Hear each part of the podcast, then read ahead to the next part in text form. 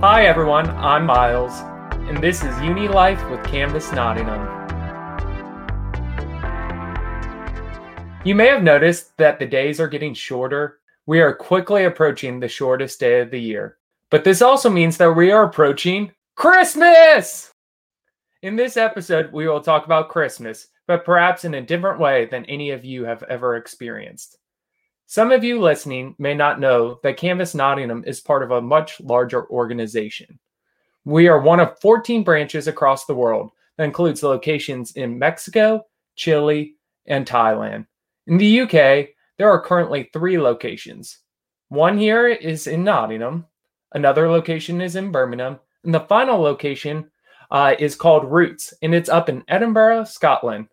Edinburgh is where today's guest is joining us from.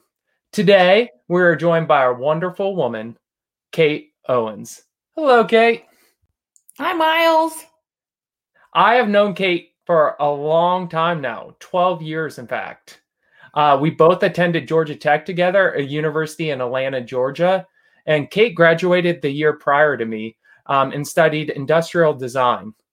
She is one of the most creative people I've ever met and Kate now lives in Edinburgh, Scotland, with her husband Andrew and her sons Ozzy and Max. That's true. All of that is true. I also, uh, when I first met Kate, we would uh, made a high five together. That was uh, a really bad high five in which we both like went back and forth and then jumped into each other, and it was like a literal train wreck every time we met each other.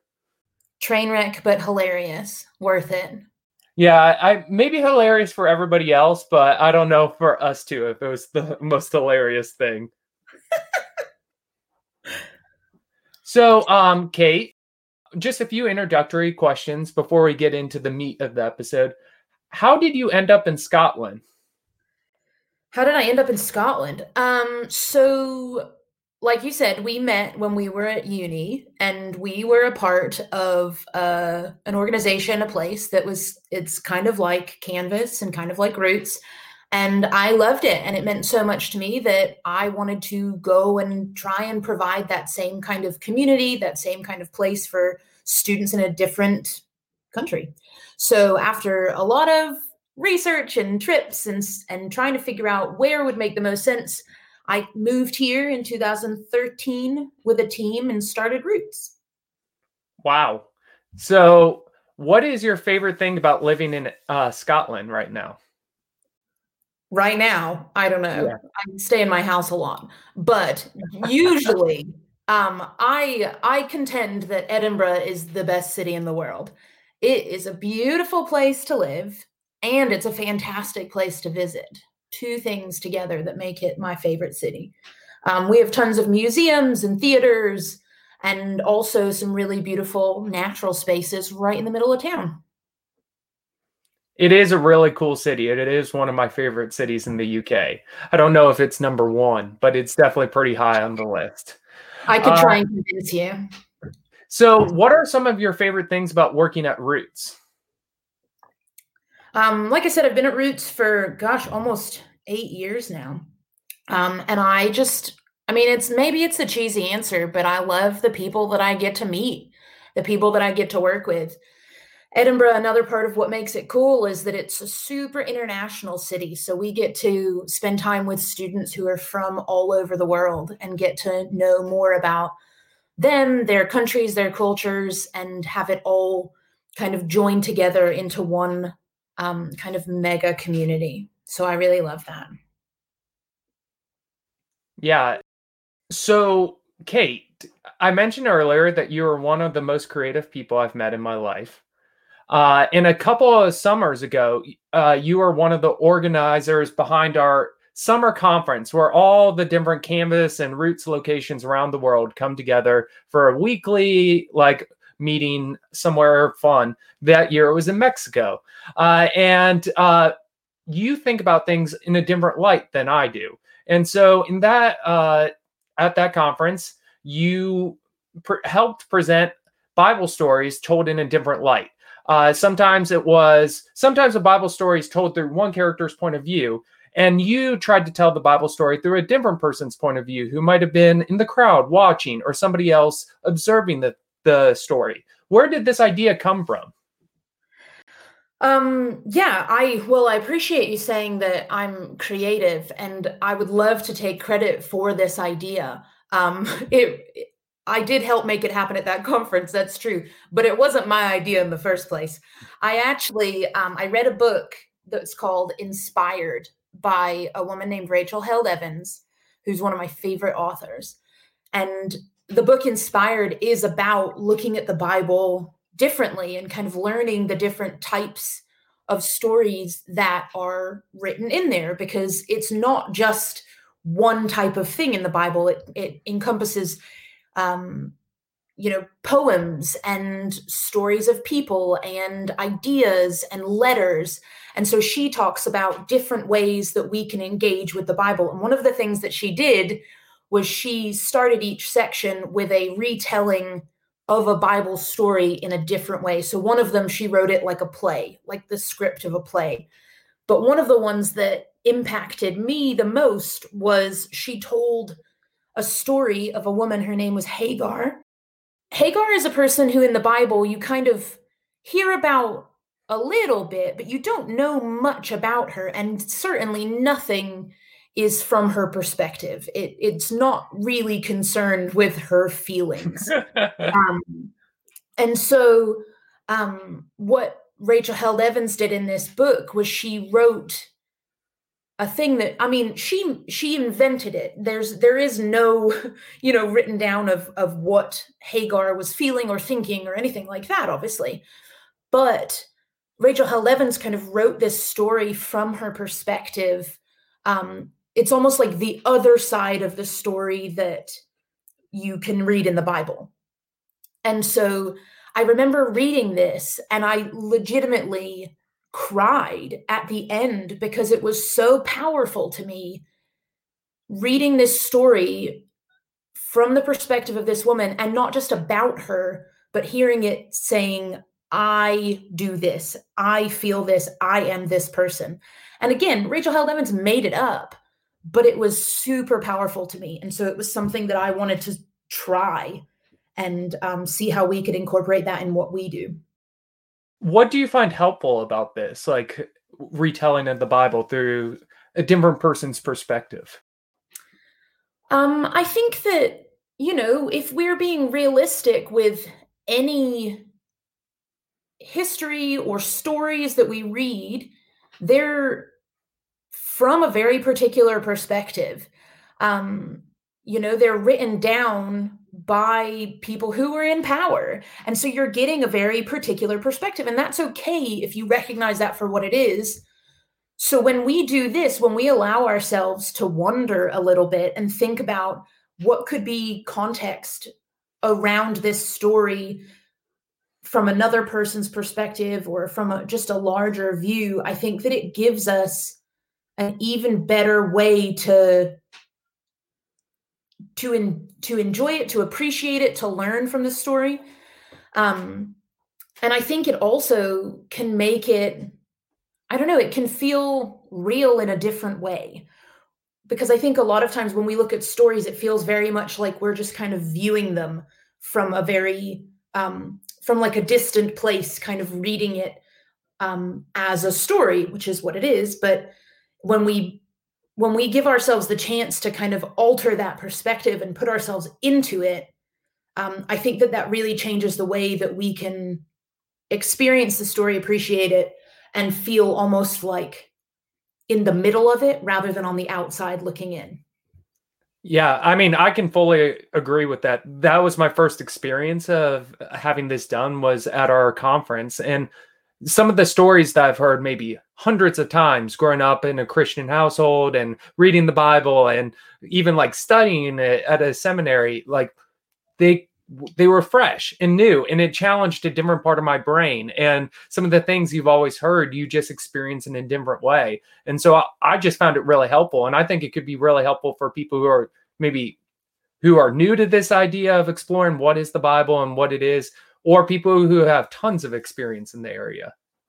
Yeah, totally. I totally agree with that because I think that it's very easy to kind of just consume it, you know, just kind of like take it in. But if we, any of us, if we're familiar with it or not, um, can look at it and try and ask some questions and be like, what would I have felt if I was standing in that crowd? What might this person who gets mentioned in the story, like, what did they do next? Like, what happened after this? If I think that this story, you know, I, I imagine it as part of a day, right? Like it happened in a day. So there was also the morning that day and also the evening that day. So these people, what might they have done before? What might they have done afterwards? And I think that there's something, yeah, like you said, no matter if you've heard the story for the first time or a, uh, for the millionth time, I think there's something really valuable in expanding. Oh, yeah. So we are rapidly approaching Christmas. And we thought it would be a cool opportunity to retell the Christmas story. So, uh, for everybody listening, this might be the hundredth time you've heard the Christmas story or the birth of Jesus, or it might be the first time. And just a little refresher to everybody listening uh, Christmas is the day that Christians celebrate the coming of Jesus, um, who Christians believe is God's son. And so uh, the entire day is about uh, remembering how Jesus was born to this Virgin Mary and the various other characters involved in the story. Uh, and Kate is actually going to be telling us the Christmas story reimagined. Okay, so yeah, I'm going to be sort of telling you a Bible story. um, I'm saying sort of because I am giving myself the freedom here to wander beyond the words of the page. Um, so I'm going to tell you the story from the perspective of someone who is written in the story. And um, I just want to acknowledge that to some extent I'm making this up. And so, um, but I think that's okay, like we've been talking about. So um, you can't see me, but you know, imagine me putting on a beard or something. Hi, it's nice to meet you. My name is Simon, and I run an inn. I'm from Bethlehem. Have you been there? No. Of course, you probably haven't. We're a small village. We do have a couple claims to fame, though, if you've you may have heard of them. Um, King David, the one who defeated Goliath, ruled Israel. Yep, he's one of ours. He grew up here. We are also the clean water source for the temple in Jerusalem. I bet you didn't know that. And I mean, well, there's that thing that happened here recently, like that. That's big. Long story short, everything's changing. And it all started right here in Bethlehem, at my house, of all places. Oh, you didn't want the short version? All right, buckle up. It is a strange and wonderful story. So we have to go back a bit. This decree came out, you see. A census was going to be taken across the empire, and everyone had to go back to their ancestral homes. And that was a big deal for us. Like I said before, we're not a big community. Like we do okay for ourselves, but we don't have a huge amount to offer lots of travelers making their way here. We knew we would do our best, of course. Gracious hospitality is a cornerstone of who we are as Jewish people. We share what we have and we welcome all we can. But you know, if there's no space, there's no space. So, anyway, the people started arriving. And I won't lie, at first it was pretty exciting to see the village so full of life and family, new relationships growing and old ones rekindling. I mean, I carried on my life as normal head down, work hard, do what you can. But soon what we expected was going to happen happened. I knew it. I saw it coming. We opened our homes and offered our guest rooms, and before we knew it, we were at capacity. We just didn't have much to give. And then, one evening, I heard a knock on my door. A little strange, because I wasn't expecting any visitors at that time. I thought maybe it was a neighbor who needed something.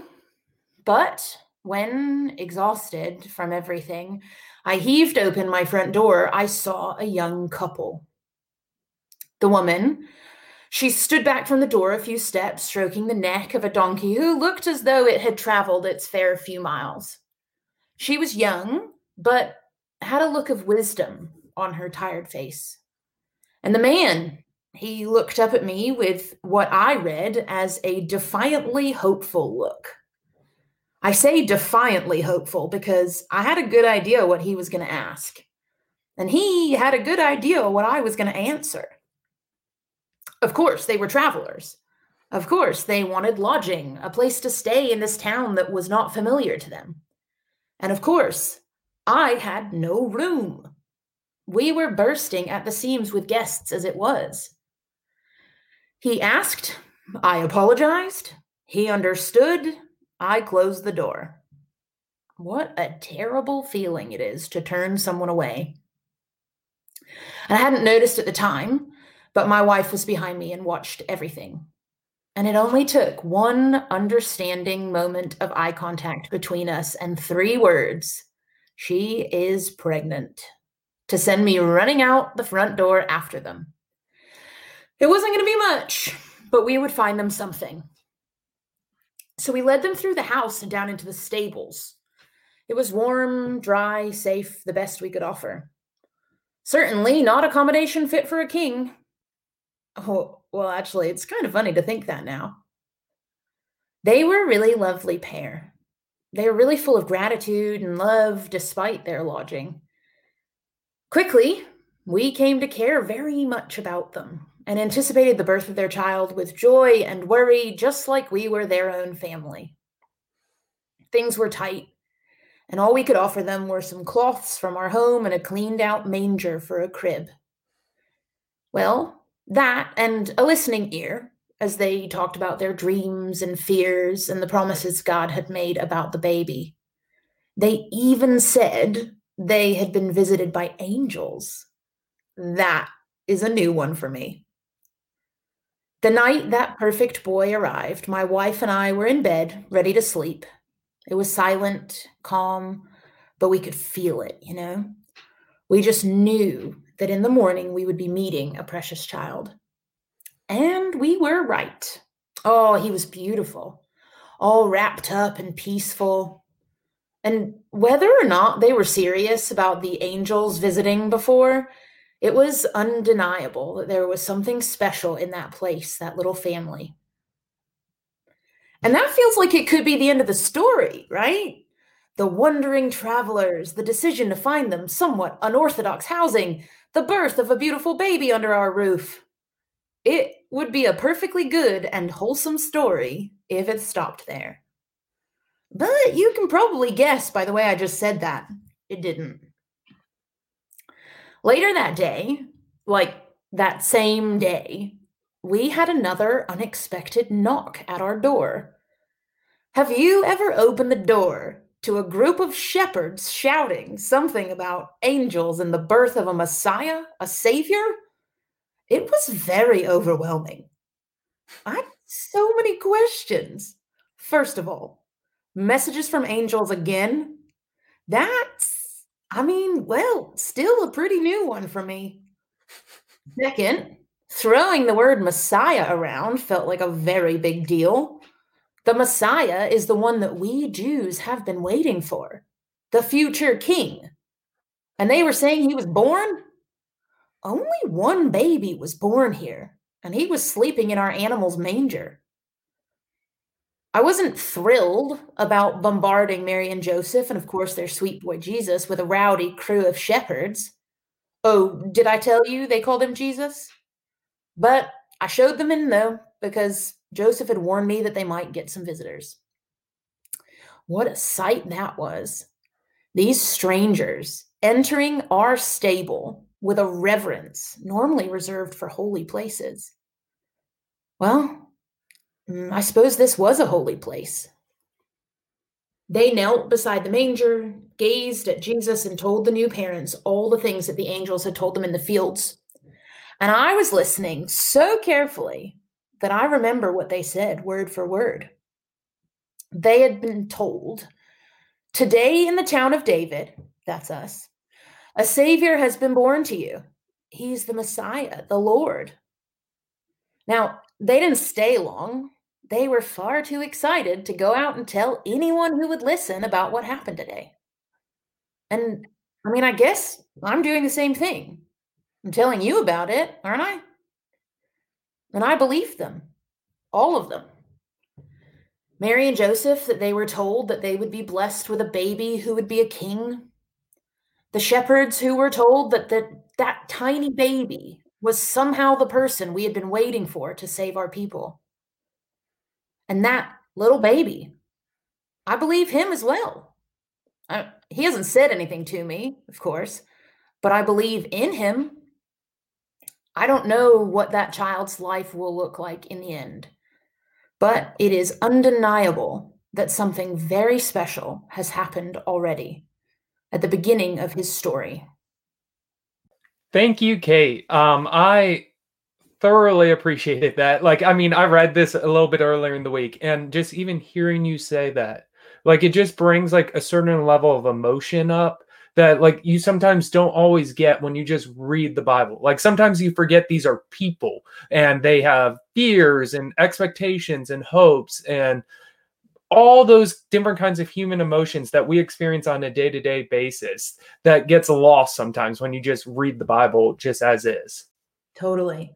Yeah, and I mean, I think that often when we read something like that, we have a narrative that we're kind of paying attention to, you know? Um uh like a facet of the people in the story that we are thinking about. And so there's something really cool about making them a little bit more three-dimensional. oh yeah, and like a hundred percent, like the characters in that story were three-dimensional and had a little bit of everything. And so, why did you pick the innkeeper in this particular retelling of the story? Um, I think that the innkeeper plays quite a pivotal role in the story, but we don't ever think beyond, oh, thanks for finding a room. That was nice, you know? And I think that when I think about what this story means to Christians, so I'm a Christian, and when I think about what this story means to Christians, I think it matters to us now. And so if I think that this story matters, then it's really interesting to me to think about how this story mattered to the people who would have heard it first who mm-hmm. experienced it first so if i if i say that it matters now then it makes me wonder what did it matter then? Um, and so I think that's why I picked the innkeeper because the innkeeper is one of the people who, like, the first person who heard the story, you know. Mm-hmm. So, like, what did it matter? Like, what did it change? What would it change for that person um, who only knew the beginning of the story, but um, was still part of it? Yeah, and sometimes we only have part of the puzzle or part of the information and we don't see the full picture. And I, I, that was so relatable hearing the story yeah. told that way. So like you talked about reading this book and how you were in tears uh, when rachel uh, you retold the bible story in a different way. How has the process of writing these kind of stories or then orating them changed your perspective of the bible? Um I think that it really has challenged me to um, expand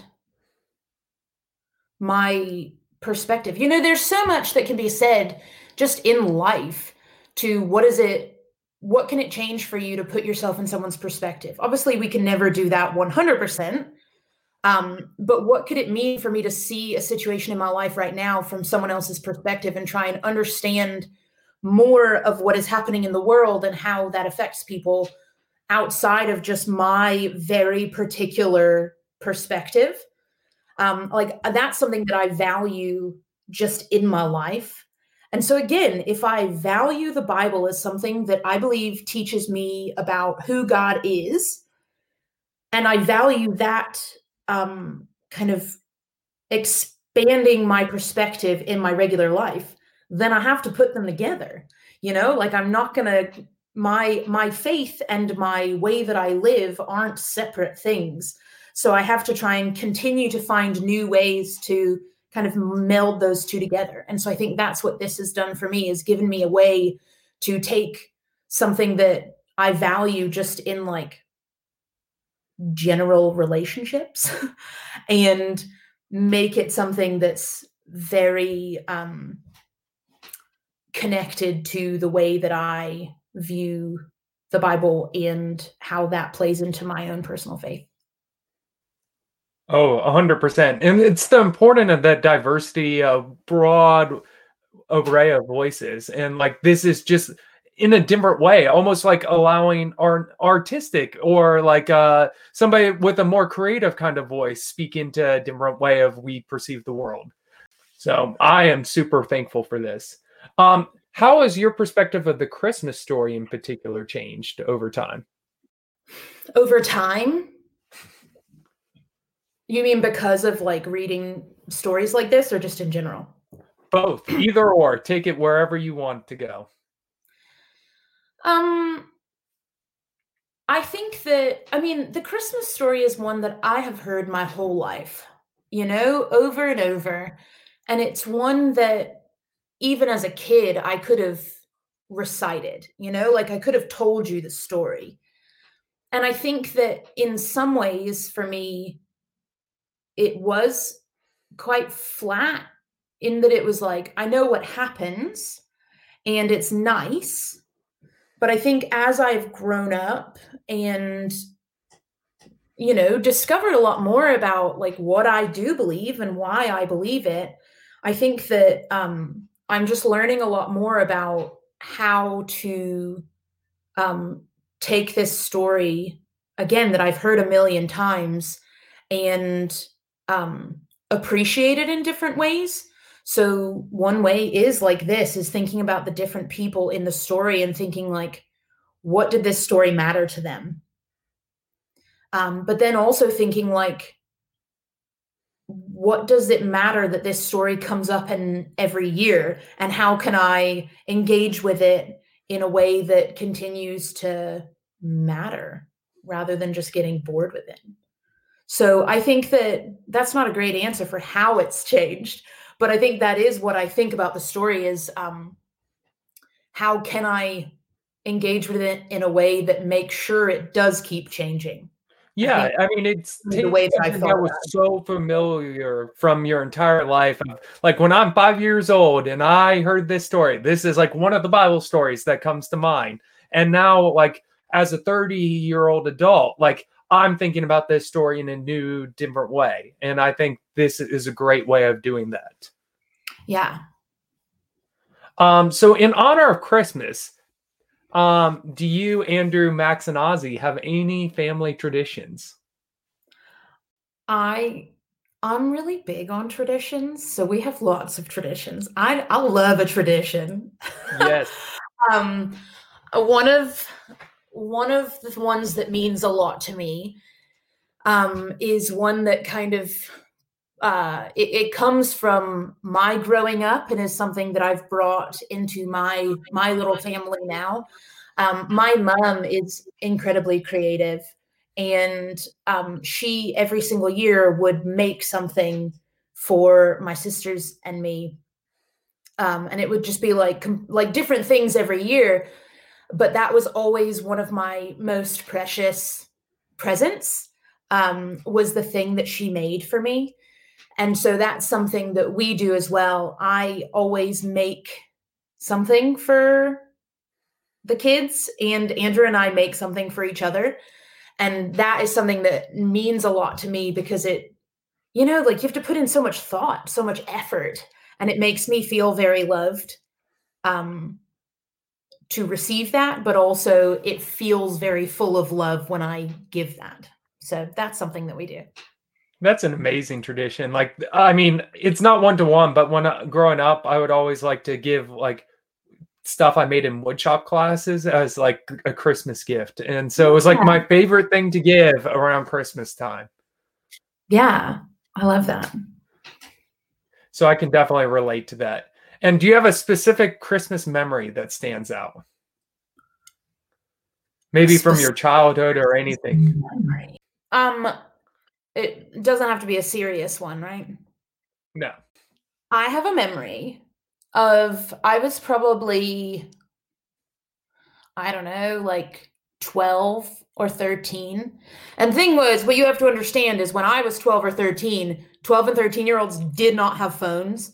Like mobile phones were like not incredibly they're oh. they were not what they are now. Let's just say that.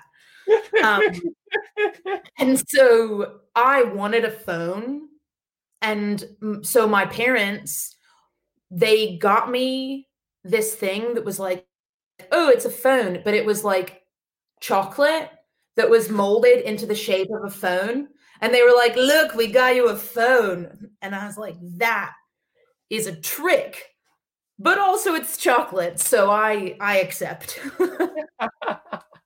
i don't that know why that one popped into my head but that is a memory that i have of christmas that is great and i mean yeah I, and i really hope uh you get some excellent handmade gifts this year for Christmas because I know 2020 has been a little bit of a rough year. So uh, I can hope that uh, Christmas is redeemable. Oh, yeah, I'm sure. I'm sure it will be. I'm already enjoying the lead up to Christmas. Oh, it's been great so far. I'm all, rocking out the Christmas carols every day. oh, yeah, 100%. Plus, we've our had our tree up for like three weeks at this point. Oh, that's great. Um, before we uh, say goodbye to Kate, we have some rapid fire questions that we ask all of our guests. So we have five rapid fire questions for Kate. The first one is community is blank.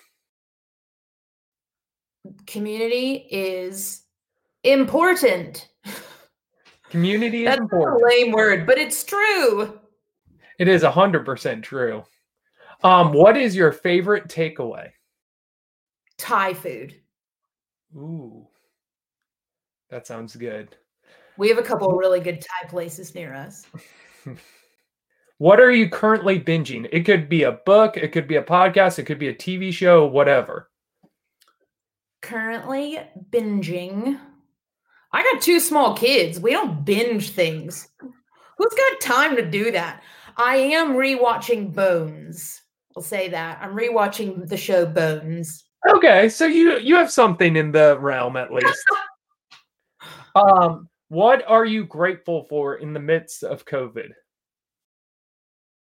I am grateful for the I feel very grateful for the space that we have um in our flat. We recently moved to a new flat and um, the space that we have and the fact that we can keep it warm and the fact that we you know have a safe place to be um, i think i just am increasingly grateful for that um, because we're spending so much time here you know it kind of reminds me of that fact that is always true yeah and we always like to end on a would you rather question for a little bit of fun so um, for creative Kate, I have a um, interesting would you rather. Would you rather be an amazing artist but not be able to see any of the art you created, or be an amazing musician but not be able to hear any of the music you create? Um. Oh. Neither. This is terrible question. Um, I think that probably I would rather be an amazing artist and not be able to see any of the art because I myself am find much more fulfillment in creating art than creating music. So I would have to probably go with that. Okay. Although I, I should just say music because I don't care about listening to it. So then I would still get to see the art that I would make. I would be curious a- which one of the two you were going to pick. so, thank you, Kate, for joining us. Thanks for having me. And thank you all, you, the listeners, for joining us for this week's Uni Life with Canvas Nottingham. And special thanks for all of you for joining us during our inaugural season. The discussion for the final episode, this episode, will be on the 17th of December at 1230. We'll be we will be back in January, so make sure you check back back in with us then. If you have any questions or future podcast suggestions, shoot us an email at unilife at canvashouse.org. Follow us on Facebook and Instagram at Canvas Nottingham. Until the new year, peace out.